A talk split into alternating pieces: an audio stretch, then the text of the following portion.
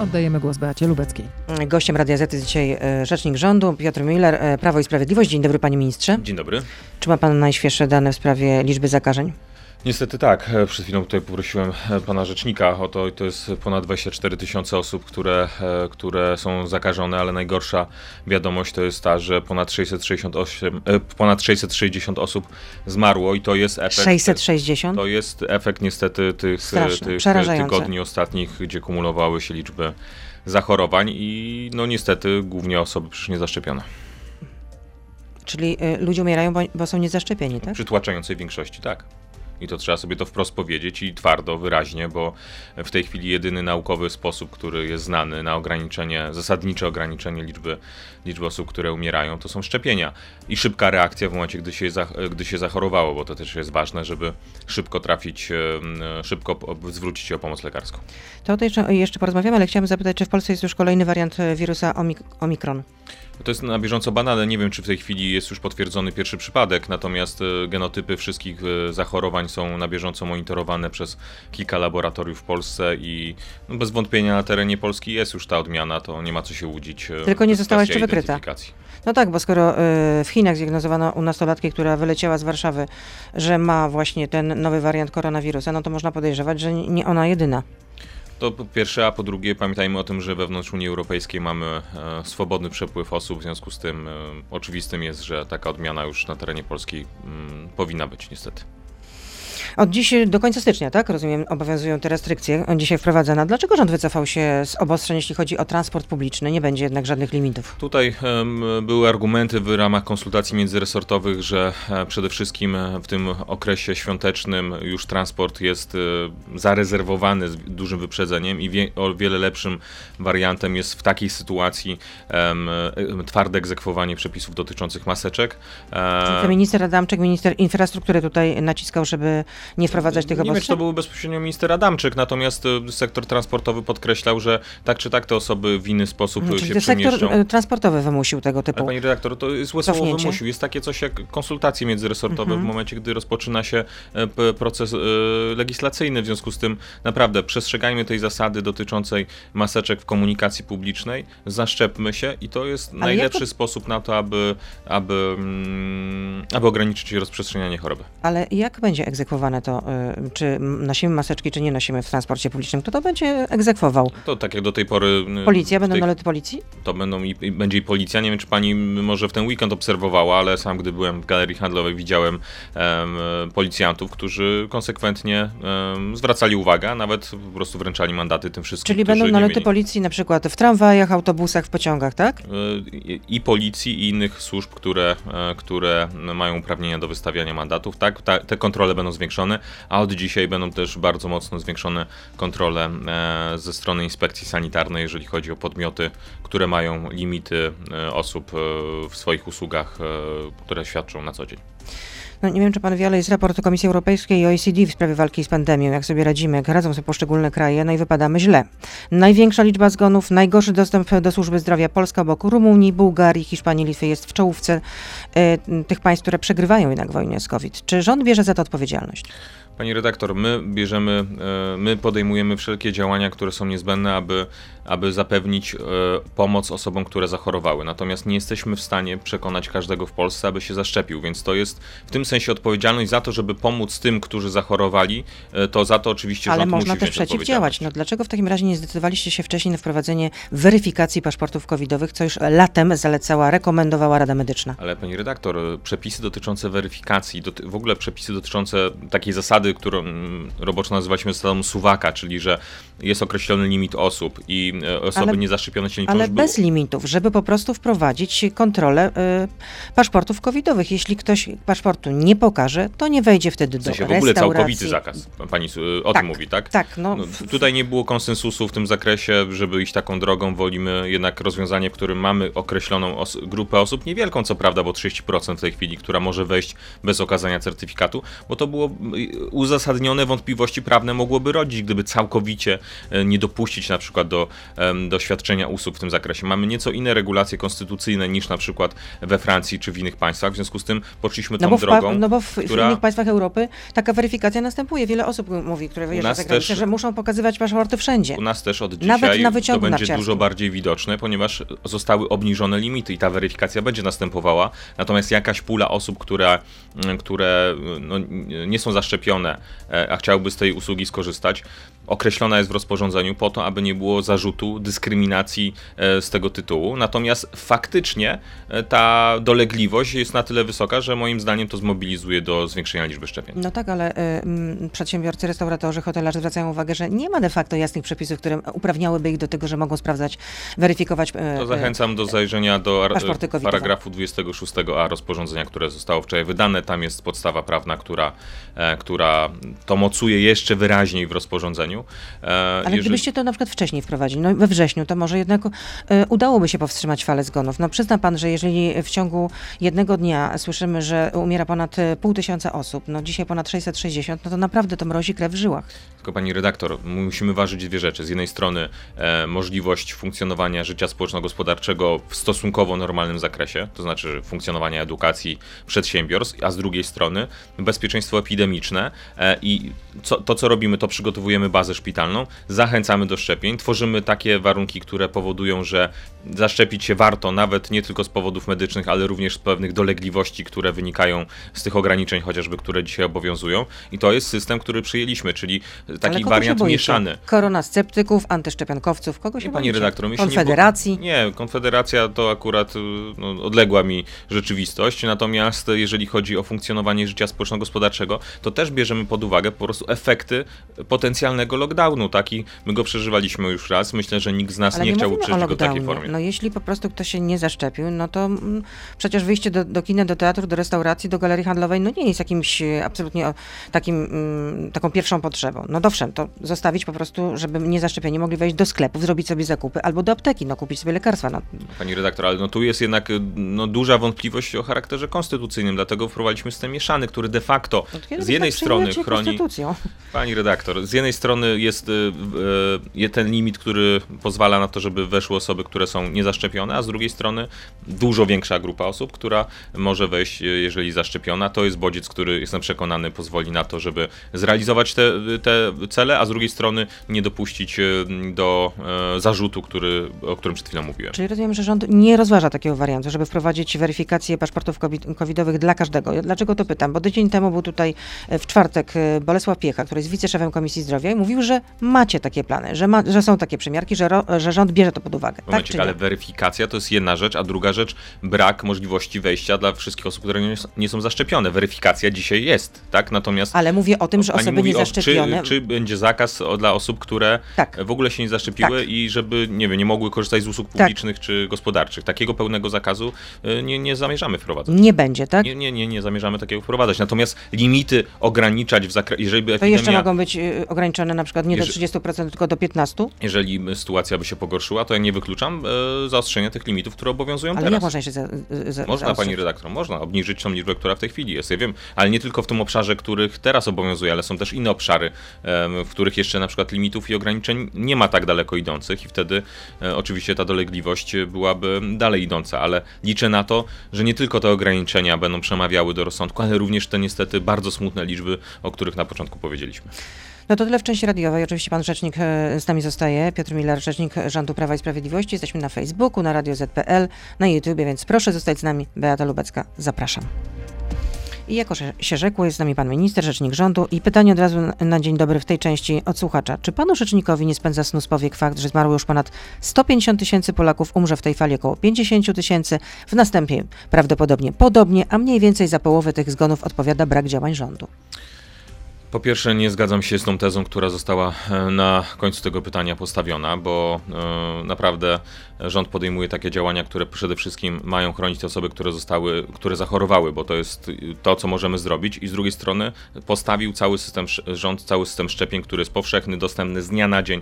Sam ostatnio, gdy korzystałem z kolejnej dawki, poszedłem po prostu z ulicy, że tak powiem, bez rejestracji, sprawdzić, czy to faktycznie działa tak, jak zapowiadaliśmy i działa. Natomiast oczywiście te liczby napawają mnie smutkiem i chociażby z tego powodu, że sama mam też... takie restrykcja teraz, no być może udałoby się powstrzymać, zahamować te fale zgonów. No przecież przyzna pan, rozmawialiśmy już o tym w części radiowej. To naprawdę jest przerażające. To są tragedie poszczególnych ludzi, poszczególnych rodzin. Tylko sytuacja jest nieco inna niż rok temu. To znaczy rok temu, gdy nie było innego wariantu, to znaczy gdy nie było szczepień, to nie mieliśmy jakby blokady w tym, żeby podejmować daleko idące działania, dlatego że nie było żadnej alternatywy. W tej chwili jest alternatywa, to są szczepienia. No tak, ale połowa narodu nie chce się zaszczepić. Ale pani redaktor, każdy kto chce, kto może, znaczy może inaczej, każdy może się zaszczepić. Może, chce, ale nie chce. Ale to on podejmuje ryzyko, niestety, błędne moim zdaniem, które... Ale ryzyko, które również wpływa na pozostałą część społeczeństwa. Wpływa na pozostałą część społeczeństwa, ale przede wszystkim na te osoby, które się nie zaszczepiły. Choć oczywiście ma pani rację,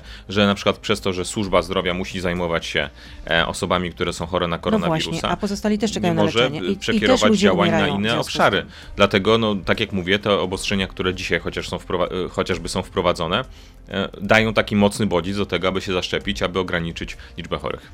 A co pan na to, że politycy Konfederacji, o której pan powiedział, że daleko panu bardzo do konfederatów, protestowali przed Sejmem przeciwko obostrzeniom, właśnie tym wprowadzanym od dziś, i na manifestacji pojawił się taki transparent z hasłem szczepienie czyni wolnym i nawiązywał do tego napisu Arbeit macht frei, który widnieje na bramie obozu koncentracyjnego, byłego niemieckiego obozu w Auschwitz.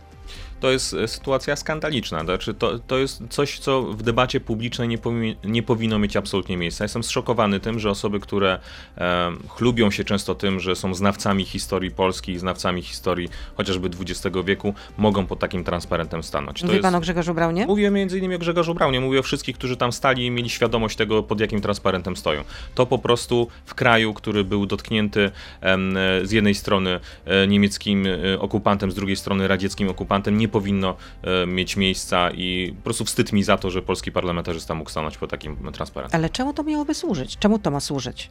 Nie wiem, nie wiem. To trzeba zapytać naprawdę o, nie wiem, o co właściwie, bo to jest brak słów po prostu, że takie coś się mogło stać.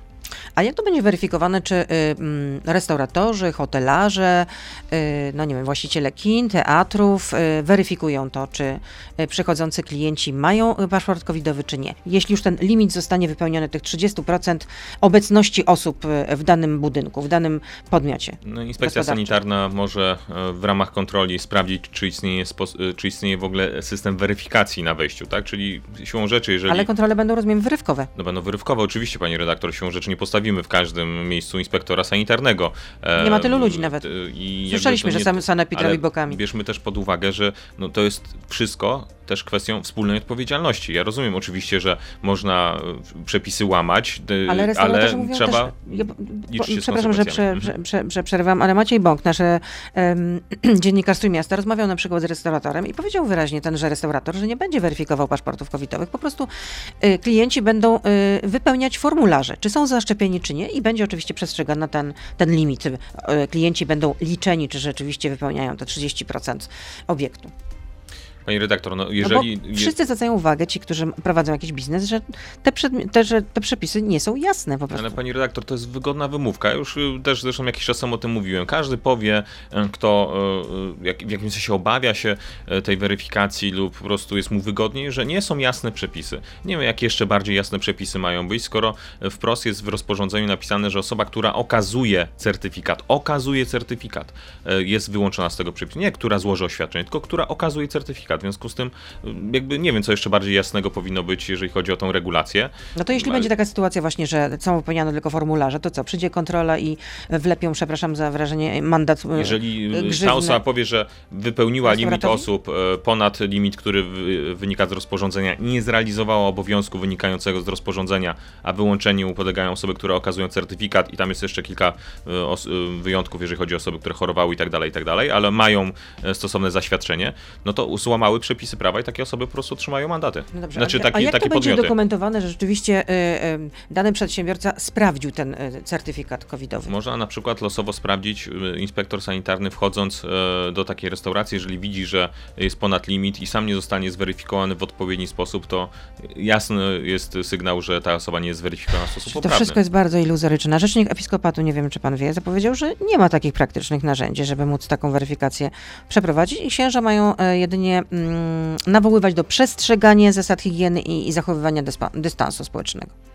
Pani redaktor, liczę jednak, że podobnie jak to miało miejsce w wielu miejscach w Polsce w czasie tych najdalej idących ograniczeń, również ze strony poszczególnych księży, poszczególnych kościołów będzie duża odpowiedzialność w tym zakresie, bo to jest odpowiedzialność za ludzkie życie, a myślę, że to jest jedna z głównych wartości, która przyświeca nauczaniu nie tylko Kościoła katolickiego, ale wielu innych. A czy jeśli pójdę do fryzjera, czy do kosmetyczki, to też właściciel będzie mnie miał prawo poprosić o to, żebym pokazała paszport covidowy? Ale to zależy, czy wypełnia aktualnie limit, czy nie. No, jakby to jest kluczowe pytanie, bo jeżeli jest określona liczba osób, które mogą wejść bez względu na weryfikację, no to czy są nie zaszczepieni, czy nie. Robić. A od kiedy przedsiębiorcy będą mogli weryfikować, czy ich pracownicy są zaszczepieni, czy nie? No, ta ustawa została wczoraj złożona. Liczę na to, że na tym posiedzeniu Sejmu zostanie, w tym tygodniu zostanie przegłosowana. Później Senat, więc liczę na to, że to początek stycznia to jest realna data. Czyli od 1 stycznia, tak? Znaczy, nie wiem, czy 1 stycznia, bo to zależy, jak Senat jeszcze będzie szybko procedował, ale... Ale co jest zapisane w tym projekcie ustawy? Że to będzie od 1 stycznia, tak? Nie pamiętam daty wejścia w życie, pewnie jest przepis intertemporalny x dni od opublikowania w Dzienniku Ustaw, ale w tej chwili nie pamiętam końcówki tej ustawy. Jeśli pracownik nie pokaże paszportu? Ma możliwość przede wszystkim zbadania się również testem, czyli albo jest zaszczepiony, może inaczej. Jeżeli jest zaszczepiony, to nie musi, to pracodawca nie może go zobligować do przeprowadzenia testu, ale jeżeli nie jest zaszczepiony, nie okaże tej informacji o zaszczepieniu, to może być zobligowany przez pracodawcę, aby pokazywać aktualny test z ostatnich 48 godzin, o ile dobrze pamiętam. 48, no nie 72? Nie pamiętam, a chyba wydaje mi się, że 48. Aktualny test, który może być refundowany przez państwo, jeżeli pracodawca sobie będzie tego życzył. Aha, czyli państwo będzie płaciło za te testy, tak? A tak samo jak teraz płaci za testy każdej osoby, która... Ale rozumiem, że najpierw pracodawca będzie musiał zapłacić, a potem występować o refundację, tak? Znaczy, myślę, że też można uproszczoną procedurę zastosować, jeżeli jest jakiś podmiot realizujący w okolicy badania. To jest kwestia techniczna już. A jak duży opór jest w Prawie i Sprawiedliwości przeciwko wprowadzeniu takiego rozwiązania, że pracodawcy mieliby prawo do tego, żeby żądać od pracownika pokazania paszportu covidowego? Nie wiem, czy słowo żądać jest tutaj właściwe. Myślę, że po tych dyskusjach, które odbywały się w ostatnim czasie i tym projekcie, który w tej chwili leży na stole, te wątpliwości są dużo, dużo mniejsze. Zresztą to była w ogóle na początku nieliczna grupa osób, która zgłaszała uwagi, więc nie spodziewam się, żeby był jakikolwiek problem z przyjęciem tej ustawy, tym bardziej, że opozycja przynajmniej liczycie deklaruje. Liczycie na opozycję, rozumiem, w tej materii. No, liczę na to, że opozycja nie zmieni zdania przede wszystkim, bo to też ona nawoływała, żeby takie przepisy przyjąć, więc zdziwiłbym się, wasza większość jest dość chybotliwa, zwłaszcza biorąc pod uwagę ministra Mejzę. Jeszcze o niego zapytam, ale od kiedy będzie obowiązkowe szczepienie nauczycieli, służb mundurowych i medyków?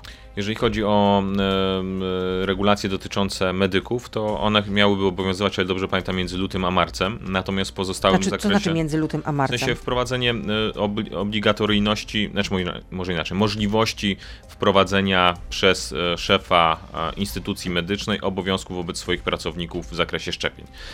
To jest jedna rzecz. Natomiast jeżeli chodzi o kwestie nauczycieli i służb mundurowych, no to tutaj w rządzie nie ma jeszcze konsensusu co do terminu wprowadzenia tych przepisów. Liczę na to, że przede wszystkim też sama zapowiedź tego wygeneruje już w tym czasie większą liczbę zaszczepionych. To też liczymy po prostu. Takie pobożne życzenia i myślenie życzeniowe. No ale przecież minister Niedzielski powiedział wyraźnie, że od 1 marca. No to czy w takim razie, a minister Czarnek na przykład jest tutaj sceptyczny, jeśli chodzi o szczepienie nauczycieli. To kto wygrywa w tym, w tej chwili nie ma przepisów jeszcze. Konflikcie?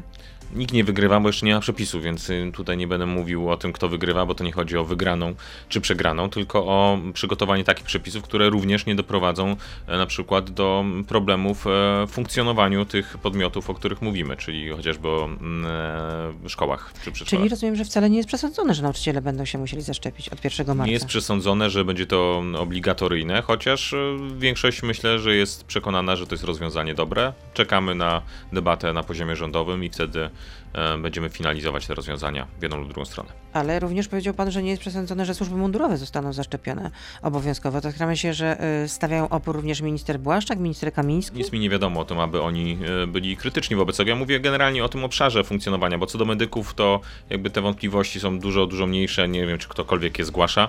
Natomiast w pozostałych obszarach to już nie chodzi o konkretną grupę, ale te wątpliwości się pojawiają. Zresztą pani redaktor, jakby pani spojrzała na kraje Europy Zachodniej, też takich krajów, w których takie rozwiązania istnieją, jest niewiele, o ile nawet nie, pewnie nie więcej niż na palcach jednej ręki można policzyć. A co to znaczy, że obowiązek szczepień, jak mówił pan minister Czarnek, skończyłby się 60 000 wakatów w szkołach, na które polski system nie stać? To znaczy, że 60 000 nauczycieli musiałoby, że tak powiem, zrezygnować z pracy? Nie wiem, co pan minister miał na myśli. No właśnie, jak ja rozumiem, też nie wiem, dlatego pana pytam. Pewnie jakieś wątpliwości niektórych grup nauczycieli co do obowiązku szczepień.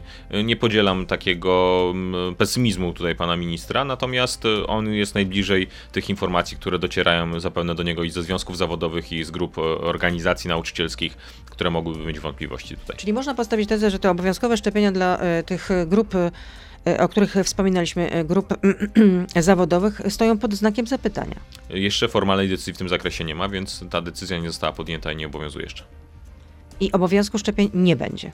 Obowiązku, teraz pani mówi, obligatoryjnym obowiązku szczepień? Tak, tak. Akurat jeśli chodzi o COVID-19. Nie ma takich planów, aby taki system wszedł w życie, chociaż wie pani, ja nie wykluczam, że za kilka lat na przykład, gdy będzie wyglądał inaczej system szczepień obowiązkowych i będzie inaczej wyglądał system szczepień w ogóle co do chorób związanych z grupą COVID-19, że jakieś rozwiązania w niektórych krajach zostaną wprowadzone tego typu. Na razie nie ma takich rozwiązań w innych krajach. Są zapowiedzi w Austrii, tak? Natomiast żaden inny kraj jeszcze w sensie formalnym tego nie wprowadził, więc tak jak pani widzi, nie jest to wcale takie jednoznaczne. No my nie będziemy w awangardzie pod rządami Prawa i Sprawiedliwości. A co z promocją szczepień? Czy są przewidziane jeszcze jakieś akcje? No bo ani loteria nie przyspieszyła tego specjalnie, ani te akcje z udziałem celebrytów czy sportowców. Ale pani redaktor, czy przyspieszyła, czy nie przyspieszyła, to pewnie trudno jest ocenić, bo jednak mamy większą liczbę osób zaszczepionych po akcji promocyjnej i przed. Natomiast nie mamy sposobu, aby ocenić, czy bez akcji promocyjnej byłoby mniej czy więcej, no bo siłą rzeczy nie żyjemy w dwóch porównywalnych do siebie rzeczywistościach, żeby zobaczyć w środowisku laboratoryjnym, że tak powiem, czy coś się zadziało dzięki akcji promocyjnej, czy zadziałoby się i bez niej. Natomiast teraz rozpoczęliśmy akcję promocyjną, taką trudną, pokazującą, już tak mówiąc, bardzo otwarcie, bardzo daleko idące, tak? Drastyczne konsekwencje, czyli śmierć i związaną z COVID-em. Ale pytanie, na czym polega ta kampania? Kampania spotowa, która została uruchomiona w telewizji, w internecie, pokazująca, czy chcemy spędzić święta jednak z rodziną, czy teraz chcecie przestraszyć Polaków. Uświadomić, przestraszyć to myślę, że jest złe słowo, bo to nie jest kwestia straszenia czy nie straszenia, tylko spojrzenia na fakty i ktoś może spędzić albo święta z rodziną, albo na cmentarzu. A co się dzieje z pełnomocnikiem do spraw Narodowego Programu Szczepień, panem ministrem Dworczykiem? A co się ma dziać? W sensie normalnie funkcjonuje, działa, koordynuje program szczepień również, więc nic się w tym zakresie nie zmieniło. No to Michał, słuchacz pyta, czy ukrywanie pana ministra to celowy zabieg? Ja nie wiem, czy pana ministra ktoś ukrywa, z tego co widzę, to jest aktywny i w mediach społecznościowych i w związku z tym nie chowa się. Ale w mediach go nie ma. Ja też chyba próbowałam pana ministra zaprosić, ale na razie ani widu, ani słychu. Czy pani chodzi redaktor, często politykom się zarzuca, że za bardzo chcą chodzić do mediów, a teraz się zarzuca, że parcie na szkło i tak dalej. Widzi pani redaktor. No dobrze, ale to jest pełnomocnik do spraw Narodowego Programu Szczepień. Czy w takim razie pan Dworczyk jeszcze się tym w jakikolwiek sposób zajmuje? Nie, zajmuje się oczywiście. Koordynuje też sztaby szczepionkowe, odprawy regularne dotyczące programu szczepień. Tak to robi oczywiście. Ale rozumiem, że ukrywanie go jednak jest jakimś celowym zabiegiem. Po tym wysypie maili z jego skrzynki mailowej. Pani redaktor, ukrywanie to jest naprawdę takie słowo, które już gdzieś złe intencje z tyłu chowa, tu nie ma żadnych złych intencji. Faktycznie pan minister... jego nieobecność w mediach jest bardzo znacząca. Swego czasu po prostu były konferencje, zdarzało się nawet, że 2 razy dziennie. Był codziennie w jakichś mediach, wyjaśniał to wszystko. To co się stało? Teraz nie ma takiej potrzeby? Wtedy nie było w ogóle systemu szczepień. Gdy był cały system szczepień stawiany, oczywiście koordynator, który się tym zajmował, a minister Dworczyk z jednej strony i pomagał, budował właściwie cały system szczepień w Polsce, który chyba, ja nie wiem, nikt chyba nie krytykuje funkcjonowania tego programu i skuteczności działania punktów szczepień i tak dalej. Można by jednak tam trochę łyżkę dziegciu tam wsadzić. Ale to gdzie? Przepraszam, momencik. Chociażby wtedy jak uwolniono...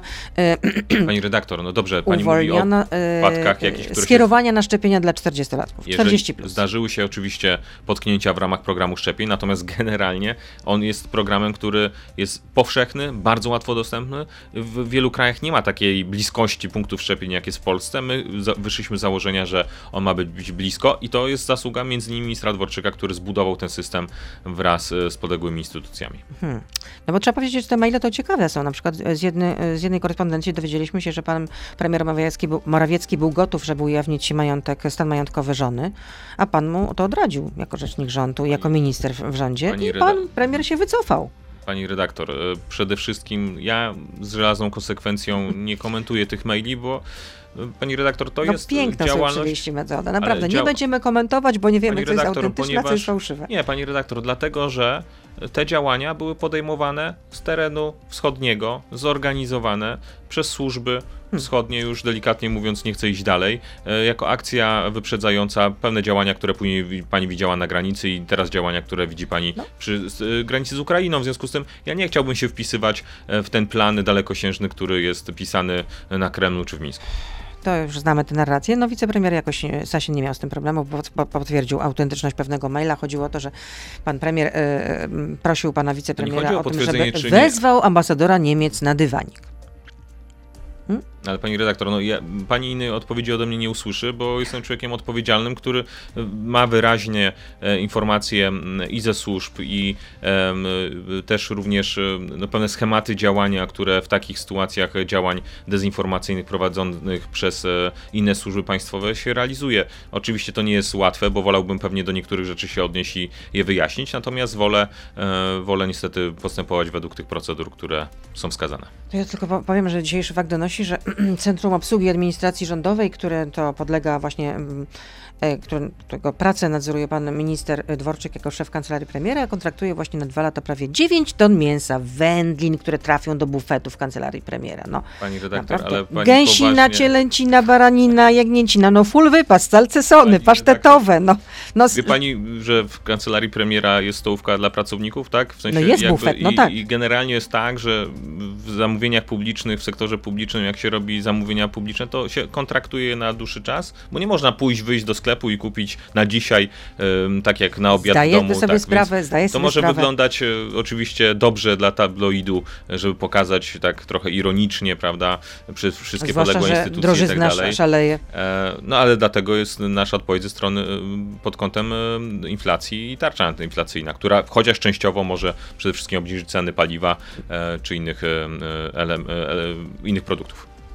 Od jutra będzie można szczepić również te dzieci młodsze w wieku od 5 do 11 lat. Czy wszystko już jest gotowe? Czy na czas dotrą na pewno szczepionki do tych punktów szczepień? Z tego co wiem, nie było żadnych zgłaszanych informacji, które miałyby zmieniać ten termin, więc na tyle, ile wczoraj wiedziałem, żadnych negatywnych informacji w tym zakresie nie otrzymałem. A ile jest zgłoszeń? Nie jestem w stanie pani Jadkok odpowiedzieć na to. Pytanie od Daniela. Myślę, że nie będę odosobniony w swoim pytaniu, ale czy jako wyborca Prawa i Sprawiedliwości dostanę prezent na święta w postaci dymisji wiceministra Mejzy? Pani redaktor, pan minister w tej chwili przede wszystkim jest zawieszony w pełnieniu swoich obowiązków. Chyba sam się zawiesił. Poprosił o urlop, nie został zawieszony, poprosił urlop. Nie może podejmować żadnych decyzji związanych z resortem, ponieważ jest na urlopie. W sensie podobno i tak był leniem. Tak mówili posłowie po kontroli, posłowie Lewicy. Nie wiem, trudno mi to ocenić, natomiast liczę na to, że po wyjaśnieniu tej sprawy zostanie podjęta ostateczna decyzja, czy pan minister opuszcza rząd, czy te zarzuty są po prostu naciągane lub bezpodstawne.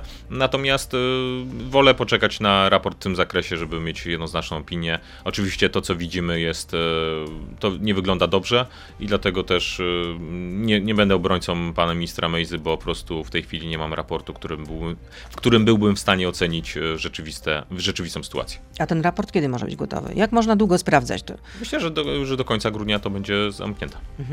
Czyli z końcem roku dowiemy się, tak? Czy pan wiceminister odejdzie z resortu ostatecznie, czy nie odejdzie, tak? Bo na razie wziął urlop do końca roku. Myślę, że to jest termin, który jest realny na podjęcie decyzji w tym zakresie. A on teraz pracuje w Sejmie, czy nie? Czy jednak został mu ten urlop udzielony?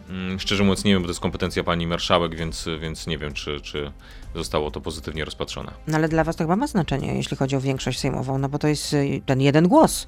Tylko pani redaktor, jakby pani zajrzała do wczorajszych głosowań, to my wygrywamy głosowania tak mniej więcej zależnie od którego głosowania, jak zmobilizowana jest opozycja, mniej więcej większością 15-20 głosów, bo opozycja po prostu też nie przychodzi do Sejmu, więc jakby robią w gruncie rzeczy tutaj przysługę stabilności też funkcjonowania. No niektórzy może są chorzy. No Paweł Kukiz zapowiada, że właściwie jeśli do końca roku Mejza zostanie, znaczy, że do końca roku będzie głosował z PiS-em, a potem jeśli Mejza nie odejdzie z rządu, to on po prostu już nie będzie wspierał Prawa i Sprawiedliwości swoim głosem. Pani redaktor, pan poseł Kukiz, cieszę się, że po pierwsze wspiera te reformy, które proponujemy, mimo że był przedmiotem bezpardonowego ataku, pomimo tego w żaden sposób, jakby jest twardym gościem po prostu, więc to wytrzymał też niełatwy okres. Liczę na to, że nie będzie konieczne zmienianie podejścia Pawła Kukiza po nowym roku. Tak powiem. Pan mówi, że jest twardym gościem, no i Paweł Kukiz mówi, że na mój głos Prawo i Sprawiedliwość nie będzie mogło liczyć, jeśli Mejza zostanie w rządzie. Nawet kosztem sędziów pokoju są rzeczy świętsze, są rzeczy ważniejsze. Akurat nie znam tej wypowiedzi tak precyzyjnie, to co pani mówi, ale tak jak mówię, jestem przekonany, że Paweł Kukiz po nowym roku będzie nadal głosował z nami. Czyli, że Mejza odejdzie z rządu. Nie wykluczam takiego wariantu. Na kto go zdymisjonuje? Pan premier, tak? Rozumiem, a w ogóle rozumiem, że to była jednak korupcja polityczna, jak wczoraj mówiła też z trybuny sejmowej jedna z posłanek Lewicy. Panie premierze, proszę o wyjaśnienie korupcji politycznej, bo oferowanie stanowisk rządowych w zamian za głosowanie nad budżetem czy kagańcem Czarnka to jest absolutny skandal. Pani redaktor, naprawdę takie określenia, że ktoś... znaczy mieszanie słowa korupcja do tego typu polityczna. Działania głosowe. No, no tak, komuś oferuje się stanowisko w zamian za poparcie tylko wszystkich w głowie słuchacza zostaje słowo rząd. Pierwsze, a nie drugie, więc to sprytny zabieg retoryczny, który jest często w Sejmie nadużywany i no, trudno mi to komentować, bo rozumiem, że jak powstała koalicja PO-PSL, to w takim razie też mógłbym nazwać każde działanie z tamtej strony w taki sposób. No to zawsze trzeba się odwołać. Nie, ale nie, po prostu nie używam takiego określenia, bo uważam, że ono jest nadużyciem i jest niepotrzebne. W przypadku oponentów politycznych nie mielibyście z tym najmniejszego problemu. Michał pyta, jak premier Morawiecki ocenia pracę wiceministra Mejzy? Pani redaktor, no trudno ocenić pracę wiceministra Mejzy w momencie, gdy jest w tej chwili urlopowany i ale gdy resort powstał. Ale gdy resort powstał. Lewicy mówią, że nie złożył żadnego podpisu pod żadnym dokumentem. Resort powstał no niedawno, prawda? W związku z tym efekty prac resortu widać pierwsze zazwyczaj po 3-4 miesiącach, gdy ktoś zostaje ministrem, jest w stanie dowieść chociażby projekt legislacyjny, rozporządzenia, ustawy czy jakiegoś innego dokumentu. Więc to jest taki okres, w którym można dokonywać tej oceny. Nie wiem, czy pan premier to analizował. Tego jest też bezpośrednio przełożony na początku, czyli minister sportu. Który mówił, że no nie miał, bo tak powiem, nie ma możliwości doboru kadr. A kiedy będzie raport podkomisji spoleńskiej? Czy pan wie? Nie mam tak, znaczy jeden z raportów, jak rozumiem, jest już przekazany rodzinom, ale to była informacja... Raport podkomisji smoleńskiej. Nie znam szczegółów w tych sprawie, więc nie chciałbym tutaj wprowadzać nikogo w błąd. Pan minister Macierewicz, z tego co pamiętam, na posiedzeniu Sejmu się raz do tego odnosił, bo pamiętam dyskusję na ten temat i mówił o tym publicznie. No na razie można powiedzieć, że pieniądze wyrzucone w błoto. No, z budżetu MON wydano na pracę tej komisji w ciągu 6 lat prawie 25 milionów złotych. Pani redaktor, no to jest jednak... tragedia, która jest niezwykle istotna pod kątem wyjaśnienia tej sprawy i oczywiście ktoś może stawiać zarzut z wydatków na ten cel, natomiast przyzna pani, że jednak no, to jest sprawa, która wymaga wyjaśnienia. Chyba nikt co do tego wątpliwości nie ma. No już było wyjaśnione, była komisja Millera. No czekamy cały czas oczywiście, co zrobi prokuratura, bo tutaj a też ani widu, ani słychu. 25 milionów robi jednak naprawdę wrażenie. I wszystko jest tak utrzymywane w tajemnicy. No. Kolejne pytanie. Leszek Balcerowicz pyta. O kurczę. Czy będzie się pan kiedyś wstydzić? Myślę, że nie, a myślę, że Leszek Balcerowicz powinien i w szczególności gdyby przyjechał na moje rodzinne tereny i zobaczył byłego... Nie, do Słupska nie, chociaż w Słupsku też oczywiście są ofiary reform Leszka Balcerowicza, ale mówię tutaj o państwowych gospodarstwach rolnych, bo to jest człowiek, przez którego wiele pokoleń właśnie mieszkańców PGR-ów przeżywało ogromne straty i oczywiście Leszek Balcerowicz powie, że pewnie powinienem zajrzeć do jego książki, żeby przeczytać trochę więcej na ten temat, tak jak potrafi pouczać każdego, kto zadaje mu pytania albo niewygodnie krytykuje jego reformy, ale naprawdę, niech przyjedzie, zapraszam serdecznie. A gdzie konkretnie ma przyjechać? Proszę bardzo, do powiatu słupskiego, niech przyjedzie. I zobaczy, jak wyglądają te obszary i jak trudno było się tym ludziom dostosować do przemian ustrojowych.